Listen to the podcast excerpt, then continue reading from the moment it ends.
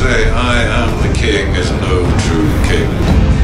We don't submit to terror. We make the terror. We all wish we were from someplace else, believe me. The first revolution is when you change your mind. De Varagids podcast. Hoi, welkom bij de Varagids podcast. Mijn naam is Joey Huisman. Ik ben uh, podcaster recensent voor de Varagids. Dus ik zou dit heel goed moeten kunnen. En ik ben hier vandaag met uh, Floor Overmars en Roger Abrahams. Joehoe. Hi. Hi. Goeiedag. Uh, jullie hebben allebei een serie meegenomen. Roger, waar gaan wij het over hebben vandaag? Nou, ik heb meegenomen, ik weet niet waar we mee gaan beginnen, maar ik heb uh, gekeken naar uh, Ares, de eerste Nederlandse Netflix-serie. Dus de echte Nederlandse Netflix-serie. Undercover hadden we natuurlijk al. Uh, best bekeken Netflix-serie in Nederland vorig jaar. Maar dat was Belgisch-Nederlands. Oh, en, en vandaar. Ares is de eerste echte Nederlandse Netflix-serie. Leuk. Ja. En, ik weet niet waar Floor naar gekeken heeft. Nou, ik heb gekeken naar de tiendelige politieke thriller-serie Messiah. Ik weet niet zo goed hoe je het uitspreekt. Messiah? Messiah. Messiah. Messiah. Messiah. Messias eigenlijk. Ja, Messias, ja. Vertaald. Ja, zullen we daarmee uh, beginnen? Ja, natuurlijk. Dat, uh, ik heb een uh, heel klein fragmentje meegenomen. Dan kunnen jullie een beetje horen in wat voor sfeer wij terechtkomen met deze serie. He's come out of nowhere and we don't know who he is. What do we know about him? He's leading desperate people. So this is a cult? We don't know who he's associated with. He could be creating an army. Or he could be leading them to their death.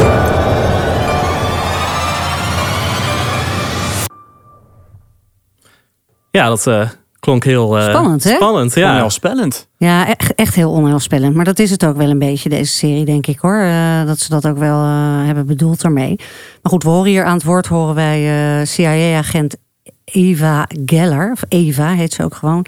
Ze is, heeft een Israëlische vader. En zij heeft deze. De serie gaat over een, ja, een jongeman van een jaar of dertig, ietsje jonger misschien, maar zoiets. Uh, en uh, hij heet Al-Massi. En die zien we eigenlijk voor het eerst in beeld als aan de vooravond voordat Damascus wordt belegerd door IS. Hij staat daar plotseling opeens als een soort, nou ja, Jezusverschijning. Staat hij daar op een, tussen de brokstukken en spreekt hij een menigte toe en zegt hij: Jongens, niet weggaan, het komt allemaal goed, we moeten hier, hier blijven. En nou ja, dan, dan komt er een gigantische zandstorm. Waarbij hij dan 30 dagen lang is het verhaal uh, en niet eten, niet drinkt. En uiteindelijk voert hij dus die, die, die, die, die mensen, voert hij, dat, dat zijn vluchtelingen vanuit Israël, Palestijnen die, die naar Syrië vertrokken zijn. Die voert hij terug naar de Israëlische grens om daar eigenlijk terug te gaan naar Palestina. Maar goed, dat doet er eigenlijk niet zo heel veel toe. Het gaat er eigenlijk meer om dat hij onmiddellijk door dit voorval, namelijk dat IS dus die, die stad niet kan veroveren, een uh, groep volgelingen heeft van uh, 2000 mensen. Die dus allemaal juichend achter hem aanlopen en uh, nou ja, hem al als een soort ja, verlosser behandelen. Wij, als kijker denk je, ja, wat gebeurt hier allemaal en wat doen die mensen, wat, wat nemen die mensen onmiddellijk aan dat, dat, dat hij iets is wat wij allemaal niet zijn, iets, dat hij iets goddelijks heeft.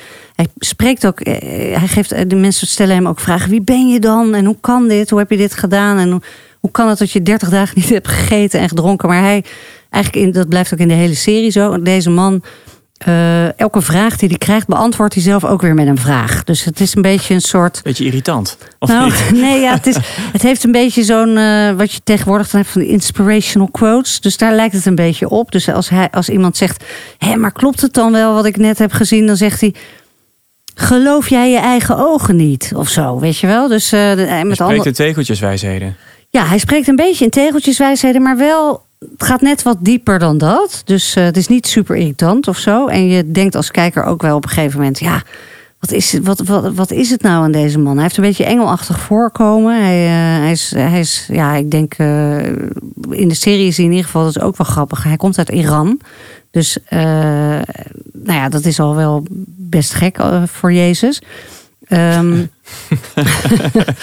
hij eh, ja, eh, is dus een, een soort profeet eigenlijk.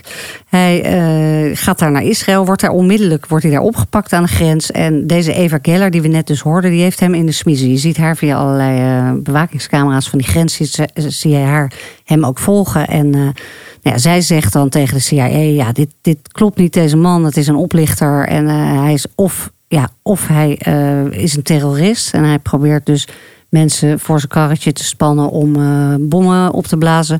Of hij is gek, of hij is, nou ja, niemand weet het eigenlijk. Uiteindelijk komt er een Israëlische agent die eh, slaat hem in de boeien. En dan wordt hij ondervraagd. En dan blijkt ook wel, dat zie je als kijker, hij weet heel veel, deze man. Hij weet bijvoorbeeld de naam van die Israëlische agent. En hij weet bijvoorbeeld dingen die hij in het verleden heeft gedaan. Oké, dus hij praat niet alleen maar in eh, tegeltjes wijsheden. Nee, daar, dan wordt hij ondervraagd en dan zegt de Israëlische eh, agent zegt dan als dus die Messias eh, de, af en toe hem een vraag stelt van ja en weet je nog wat je toen en toen hebt gedaan, dan zegt hij hey ik stel hier de vragen, maar je ziet aan zijn gezicht shit het klopt, weet je wel, hij, deze man weet dingen en hoe kan dat?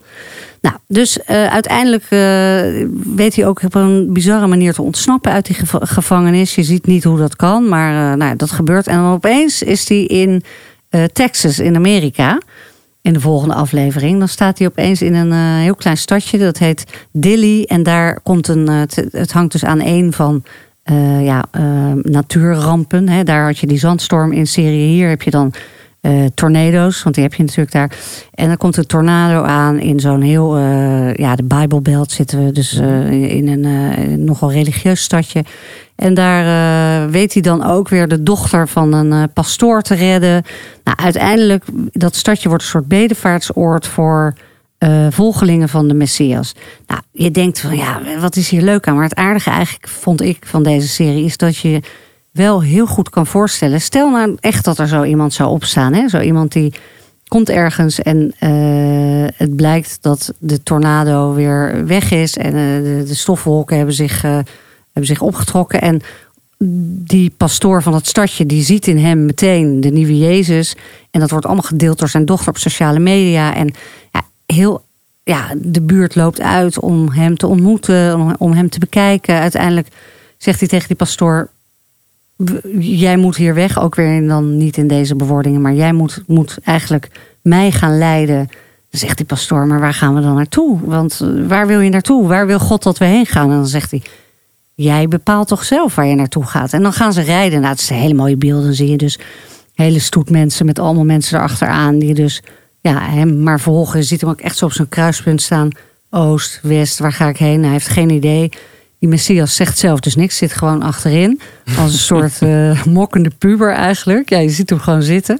En dan nou, gaan ze richting Washington. En daar, nou, dat is natuurlijk heel eh, symbolisch, want de president raakt uiteindelijk ook eh, eigenlijk bevangen door deze man. Die vindt het ook geloofwaardig. En op de achtergrond heb je dus dat verhaal van die Eva Geller. Zij ja, blijft sceptisch, zij gelooft het niet. Zij denkt echt dat het terrorist is. Zij doet ook heel veel onderzoek naar hem. Hij blijkt ook te hebben gestudeerd al in Amerika. Dus als kijker word je ook continu heen en weer geslingerd tussen Van is het echt een ja, is het, of is het gewoon een charlatan? Ja. Of is hij. eh, en hij blijkt uit een soort circusfamilie te komen. En samen met zijn broer vroeger al heel veel mensen te hebben opgelicht in Iran. Dus het wordt eigenlijk steeds minder geloofwaardig. Maar je ziet hem ook dan af en toe weer iets doen waarvan je denkt: hé, hey, maar dit is echt wel.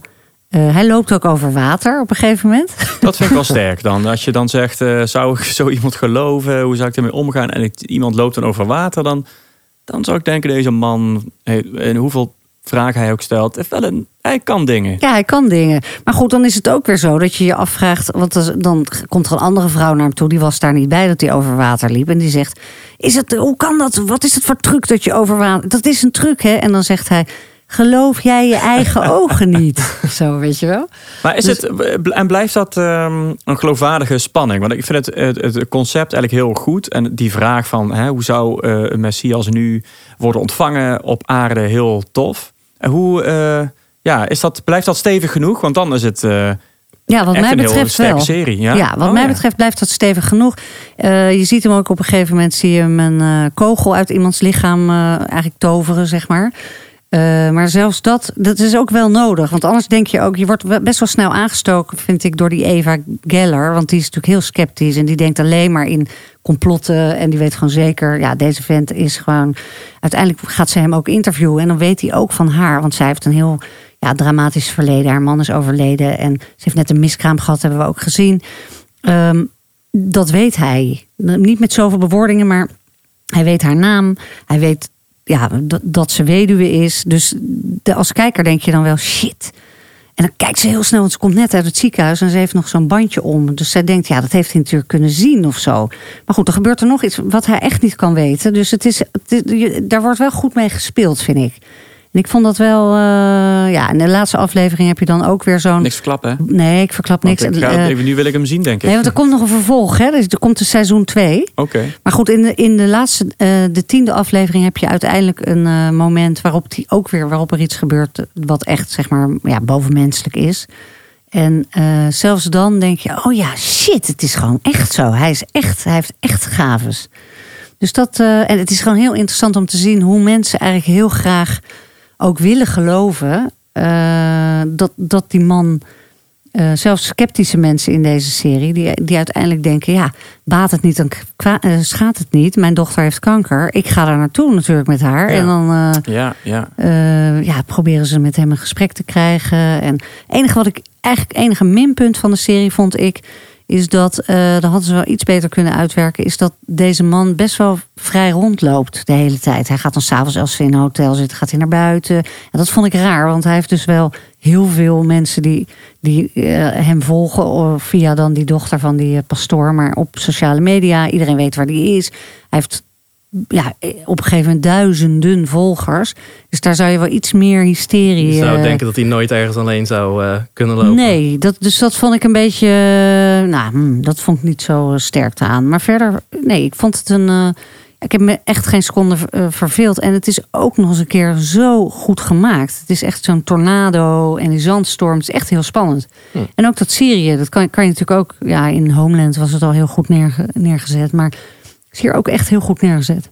Ja, want zoals jij het beschrijft, doet me een beetje denken aan hoe Homeland begon. Dat die eh, bro die terugkomt uit eh, Afghanistan was het geloof ik. En Ja. dat je dan heel de serie denkt van is het... Ja. Is hij een terrorist? Is het nou gewoon Ja. nog een eh Nee, precies. Amerikaan? En die Eva Geller is natuurlijk eigenlijk die Carrie Mathison. Hè, want zij heeft ook allerlei eh, ja, hele vreemde problemen. En zij is ook, ook, ook geheimagent. En ze is, ja, dat is een vrouwelijke geheimagent.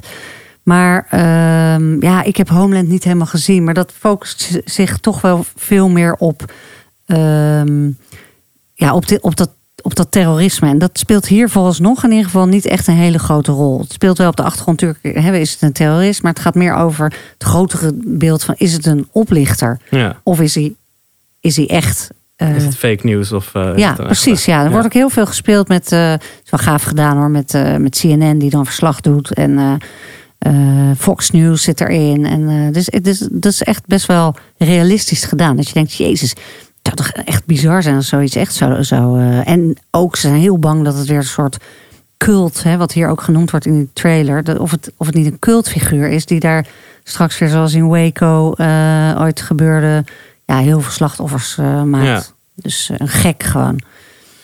Ja, en ik, ja, ik heb een beetje ingelezen over de serie. Ik heb de eerste aflevering ook wel zelf gezien. Maar wat ik vooral ervan meekreeg is dat er heel veel controverse omheen is. Zeker in het Midden-Oosten. Dat ze ja, echt proberen om de serie van, eh, van Netflix af te, af te laten halen. Is Ja. dat zo ja? heftig? Ja, klopt. Nou ja, dat, dat, eh, deze jongen die dus de Messias speelt, die heet in de serie ook Al-Masih. En dat zag ik, dat betekent dan de Antichrist. Dus, en hij komt dus uit Iran. Dus er zitten wel van die ja, soort onderhuidse boodschappen in. Ja, die ik natuurlijk niet allemaal kan, eh, kan eh, duiden. Want eh, ik weet er ook niet genoeg van af. Maar het schijnt wel dat daar inderdaad eh, dat, dat er best wel wat mensen best, best nijdig zijn. Dus eh, Want Iran wil natuurlijk niet dat de antichrist uit Iran komt. nee. Maar nee. Jordanië, in Jordanië wilden ze hem ook van de... Ja, Jordanië heeft er sterk de- op gereageerd in Ja. ieder geval. Nou ja, eh, ik vind het allemaal een beetje geluld. Het is gewoon een dramaserie. En het is hartstikke eh, eh, fijn om naar te kijken, vond ik. Dus meer, meer kan ik daar niet over zeggen. Oké. En hij staat op Netflix, hè? Ja, staat op Netflix. En dan ja, hebben we één cult gehad. En dan gaan we naar de cult van Roger, volgens mij. Eh, inderdaad, ook wel een beetje een cult. En ook Netflix. Ja, ik heb eh, Ares gezien. Ik heb de eerste twee afleveringen van Ares gezien. Eh, vrijdag 17 januari ga- gaat hij in première op, eh, op Netflix. En je hoort al de tonen van de trailer.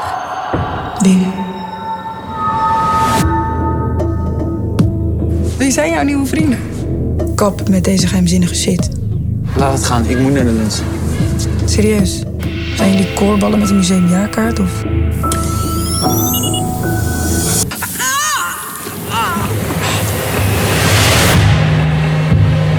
We zijn een genootschap. Voor mensen met potentie. Hoe deed dit meisje? Nou, behoorlijk ononspellend eh, allemaal. Ja, Zoals je hoort. Eh, het is een psychologische horrorserie eh, in, in acht delen. Acht afleveringen, korte afleveringen trouwens, van 30 minuten. En daar heeft een mooi rijtje namen aan meegedaan. Dus de producent, de grote man daarachter, dat is Pieter Kuipers, die we kennen van Van God Los en Riphagen. De regie, de regisseur van Mokro Mafia, Giancarlo Sanchez, die heeft hem geregisseerd met Michiel ten Hoorn. Dat is de man van Aanmoddervakker. En er zitten ervaren acteurs in, zoals Hans Kesting en Rivka Lodijzen, maar ook heel veel jonge acteurs. En de hoofdrolspelers eh, zijn Jade Olieberg en Tobias eh, Kersloot.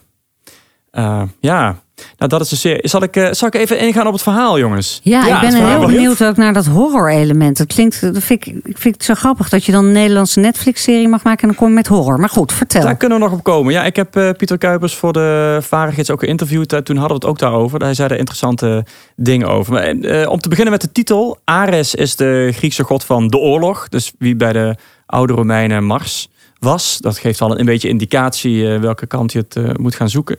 Ehm, en het draait ehm, allemaal om eh, Rosa, dat is Jade Olieberg. En zij is een eerstejaars student geneeskunde in Amsterdam. Hij woont op een eenvoudig flatje met haar vader. Die komt van Suriname. Dat is nog van belang voor de serie. En haar moeder, die is een beetje in de war, heeft zorg nodig. Nou, na drie maanden gaat, zien we haar, Rosa, dus tegen haar zin eten met ene Jacob. Nou, dat blijkt een vriend te zijn van haar, eh, op wie ze boos is, want die heeft al heel lang niks van zich laten horen. Is ook gaan studeren. En ja, wat heeft hij al in al die tijd gedaan? Nou, er is iets vreemds aan de hand met die jongen. Eh, er verschijnen op een gegeven moment drie corporale types in het restaurant eh, waar zij zitten. En ze kennen hem. En ze betalen hun rekening, wat natuurlijk best gek is. Maar hij wil duidelijk het liefst zo weinig mogelijk met ze te maken, te maken hebben. Wil ook niet mee als die drie eh, hen uitnodigen om mee te gaan. Nou, zij wil dat wel, ze vindt het wel interessant. Hij gaat dan ook mee, kan er niet echt onderuit. En eh, zo belanden ze op eh, een, late avond in het Rijksmuseum. Nota bene. Nou ja, ze lopen al langs al die prachtige schilderijen uit de Gouden Eeuw. En een van die corporale types die zegt dan... kijk, daar zijn ze, onze bedover grootopa's. Eh nou, dan komen we erachter dat Jacob de eh, aspirant lid is van een bepaalde club... waar die gasten bij horen. Geen gewone studentenvereniging, maar ja, eh, zoals je in de trailer al hoorde... ja, een soort elitair genootschap dat op een duistere manier met, met elkaar verbonden is en met de Nederlandse geschiedenis ook vooral. Nou, Rosa raakt geïnteresseerd, die meldt zich ook aan, wil er ook bij gaan horen. En een van de leden heeft dan een zin tegen haar gezegd, die ik zelf ook heel intrigerend vind. Eh, heb je je nooit afgevraagd hoe het kan dat een klein land als Nederland ooit zo rijk en machtig is geworden? Nou, dat is de horrorlink van de serie. Want ja, die rijkdom en die macht, die komt dan later terug in de serie met een soort demonisch element. Eh, nou ja, en dat, dat, dat weet ik nog niet. Heb ik nog niet gezien. Ik heb de eerste twee afleveringen gezien. Eh, maar dat is zo'n beetje het uitgangspunt. Hey, en tegen wat zeggen ze nou, eh, kijk eens onze voorvaderen? Nou, tegen elkaar. Ze wandelen zo met z'n allen langs Door die Gouden Eeuw, door die schilderijen van de Gouden Eeuw. Ja, Ah, ja. ja. Ja, Ik moet meteen denken aan dat, aan dat vreselijke Da Vinci Code. eh, maar jullie vast ook, hè? Dat, dat hele begin in het Louvre. En Geheime aanwijzingen in Ja. eh, kunststukken. Ja, ja. Nou ja, die sfeer heeft het wel een beetje. Ehm, ik, ehm, ik, ik vroeg aan Pieter Kuipers hoe hij precies hier eh, op het idee was gekomen. En toen, anekdote ben ik op andere plekken inmiddels ook alweer tegengekomen. Maar hij, eh, eh, hij had al langer contact met Netflix. Want hij had film Riphagen verkocht aan Netflix. Waar ze erg enthousiast over. En toen kwam Netflix naar Nederland. En toen hadden ze dus al contact. En nou, Netflix maakte, mensen van Netflix maakten kenbaar dat ze graag ook een Nederlandse serie wilden maken. Dus als hij ideeën had, nou, dan moest hij vooral nog een keer langskomen. Dus toen is hij gaan brainstormen met zichzelf. Uh, heeft een stuk of twintig ideeën opgeschreven. Maar de dag voordat hij de afspraak had bij Netflix, uh, wandelde hij nog met zijn, uh, met zijn dochter ergens, maakte een wandeling. En zij studeert in het, op het University College in Utrecht. En zij zei toen, ja, als je nou iets doet met dat typisch Nederlandse van studentenverenigingen, dat beetje elitaire, en je koppelt dat aan horror, ja, dan heb je misschien wel iets. Nou, dus hij zei, nou, goed, nou, dat klinkt wel aardig. Dat, Oké, dat, dat zet ik ook op mijn lijstje. Nou, zul je net zien dat dat idee eruit wordt gepikt bij de vergadering bij Netflix. Dat vonden ze erg interessant, dat het typisch Nederlands was. Uh, en een, oh ja, een derde element dat Pieter Kuipers zelf had toegevoegd was het, uh, uh, de, de, dat de horror moest voortkomen uit iets met, wat met de Nederlandse geschiedenis te maken had. Dus dat was dan zijn koloniale verhaal komt erin Nou ja, die kant lijkt het wel op te gaan. Want Rosa is dus... Uh, haar vader is Surinaams. Dus die, die, die, die Caribische achtergrond. En ze heeft ook een andere huidskleur. Uh, en die, die, dat hele... Ja, dat hele geheimzinnige genootschap, dat zijn toch een beetje de, ja, de, de, de, de elitaire hockeytypes, zeg maar, allemaal wit en blond en nou ja, de bevoorrechte klasse. Dus ergens is er een, is er een koppeling met het verleden, maar daar wilde hij Pieter Kuipers natuurlijk niks over prijs geven. Oh ja, en dat, dat, dat, uh, dat het een serie wordt voor jongeren, dat was expliciet een wens van Netflix. Die wilde graag een serie maken voor jongvolwassenen.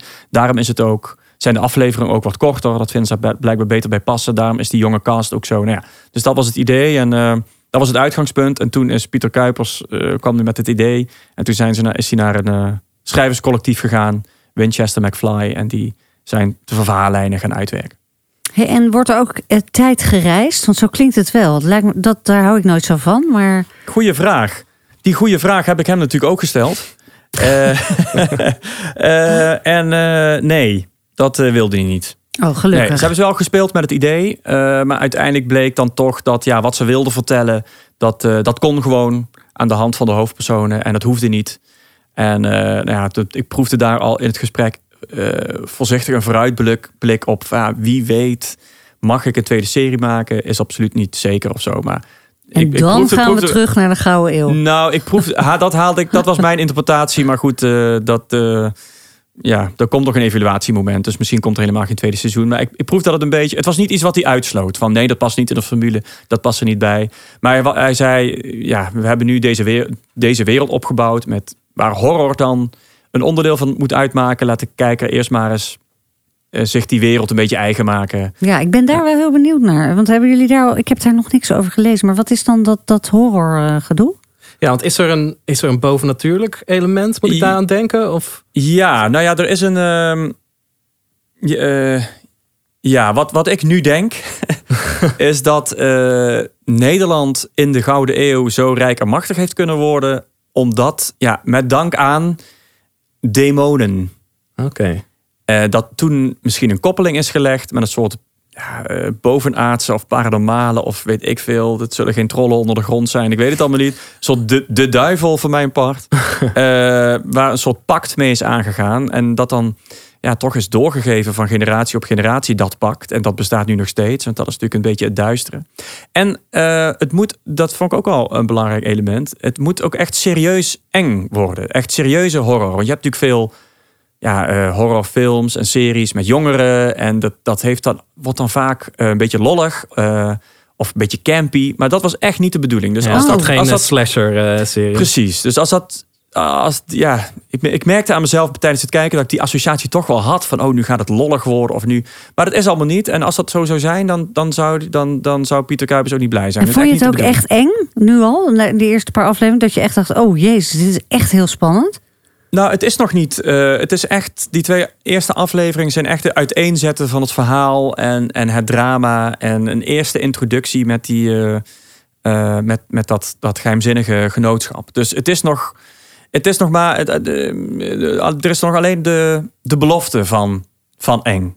Dat vind ik er trouwens wel sterk aan, dat die tijd wel echt wordt genomen om je mee te nemen in het verhaal. Ik bedoel, in de tweede aflevering is er alleen nog maar de uh, initiatieceremonie van die Rosa en een stel andere.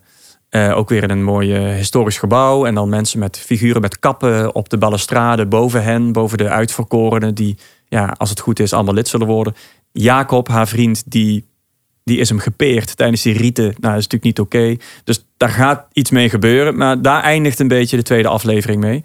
Dus, ehm, dus ja, dat moeten we nog gaan zien. En ik hoop ook echt dat we dat gaan zien. Want ik, als er een bezwaar is, of een voorbehoud dat ik zou willen maken bij het zien van die twee afleveringen, dan is dat het toch nog ergens ja, een gevoel heb van dat, dat ik, of dat ik bang ben dat het misschien toch nog een beetje knullig wordt of zo. Dat ik ergens denk van ja, hè, de toon eh, of het, het, het uitzien, hoe, deze, dit soort series eruit zien, of series op Netflix in het algemeen, dat beeld wordt toch bepaald door peperdure monsterproduct, monsterproducties als Game of Thrones met bizar veel geld. Ergens dacht ik van ja, dit, dat is hier niet zo.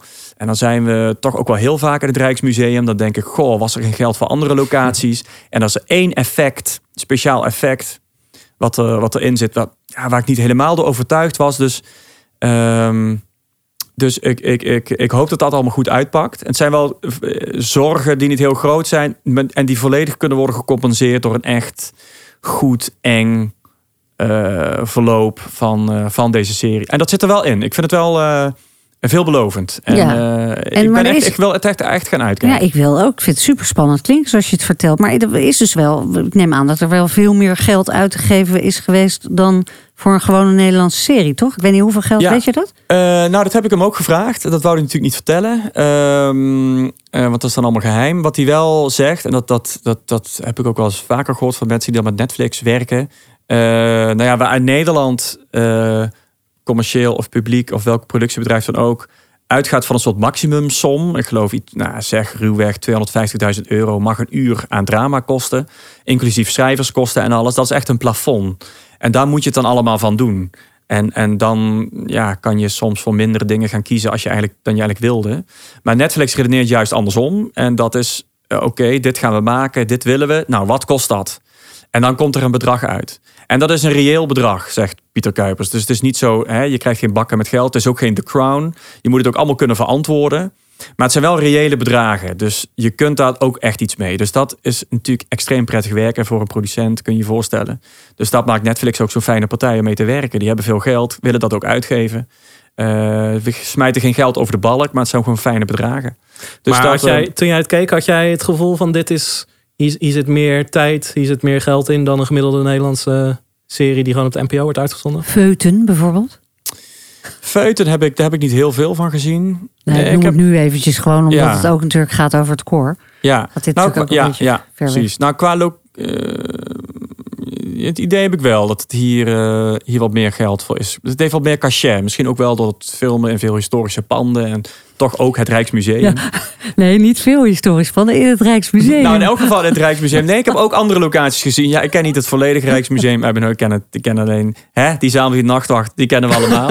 Uh, er, er hangen, niet, over, er hangen niet overal schilderijen uit de Gouden Eeuw op de plekken waar ze filmen. Dus ook op meer plekken. Uh, nee, dat, dat, dat, dat gevoel had ik wel, ja dat het niet, ja, dat het niet zomaar een serie is. Maar goed, dat, dat wil de serie natuurlijk ook uitstralen door dit thema aan deze locatie. en nog één keer hoeveel afleveringen? Acht afleveringen. En hij begint trouwens, en dat vind ik heel tof. Ik vind de, het allereerste wat je ziet van de serie, in de allereerste aflevering, zit een heel toffe, heel sterke openingssequentie in, vind ik. Um, en dan hoor je die is helemaal op, de, op het nummer uh, uh, Zing, Vecht, Helbit, Lachwerk en Bewonder van Ramses Shaffi. Echt van begin tot eind. Vind ik al een sterke keuze. En dan zie je, uh, nou ja, dan zie je het verhaaltje van een meisje dat gaat studeren. Uh, hè, lief blond meisje, wit meisje, blank meisje. Wordt weggebracht door de ouders. Je ziet haar in een studentenhuis trekken. Ze sluit zich aan bij een studentenvereniging. Er is een ontgroening. Uh, ze gaat bij een jaarclub. Ze wordt verliefd op een leuke jongen. er is een, een, andere vrouw die belangrijk is bij haar vereniging. Die zie je dan ook even. Er is op een gegeven moment een gebouw met een geheimzinnige donkere trapgang naar beneden. Die gaat nog van belang zijn in deze serie. Uh, nou, het meisje dolt in bed met die leuke jongen. Uh, dan zien we haar opeens knielen in de duisternis voor die andere belangrijke vrouw van de vereniging. Dan zien we een feestelijke corporale bijeenkomst in weer zo'n historisch pand. Waar dat meisje opeens een gouden schaar pakt, haar ogen uitsteekt en haar keel doorsnijdt. Einde is niet een meisje dat we daarna meteen zien, weet je. Het is niet de hoofdrolspeelster. Het is niet... Maar ik, ja, ik vond het een uh, meeslepend uh, begin. Ik dacht meteen, ja, ik wil verder kijken. Het is, het is verrassend, het is heel lang, er wordt de tijd genomen, het ziet er mooi uit. Uh, Hoe lang duurt die sequentie? Die openingssequentie Ja, hoe, ongeveer. hoe lang duurt dat lied? Ja, Oké, drie, drie dus op- minuten misschien? helemaal op dat lied. Echt Ik- dat hele verhaaltje, ik heel onbezocht. echt dood één klinken. Ik ga kijken. Ik eh, raad het je aan. Ja, klinkt goed. Nou ja, Messiah en Ares zijn eh, allebei nu op Netflix eh, te bekijken. Ares nog niet, maar bijna. Vrijdag 17 januari. Oh, bijna. Leuk. Nou, dank jongens. Ja, Dank. En eh, dank Joey. Ja, heel graag gedaan. Nou, tot de En, volgende keer. Bedankt voor het luisteren en tot de volgende keer. inderdaad.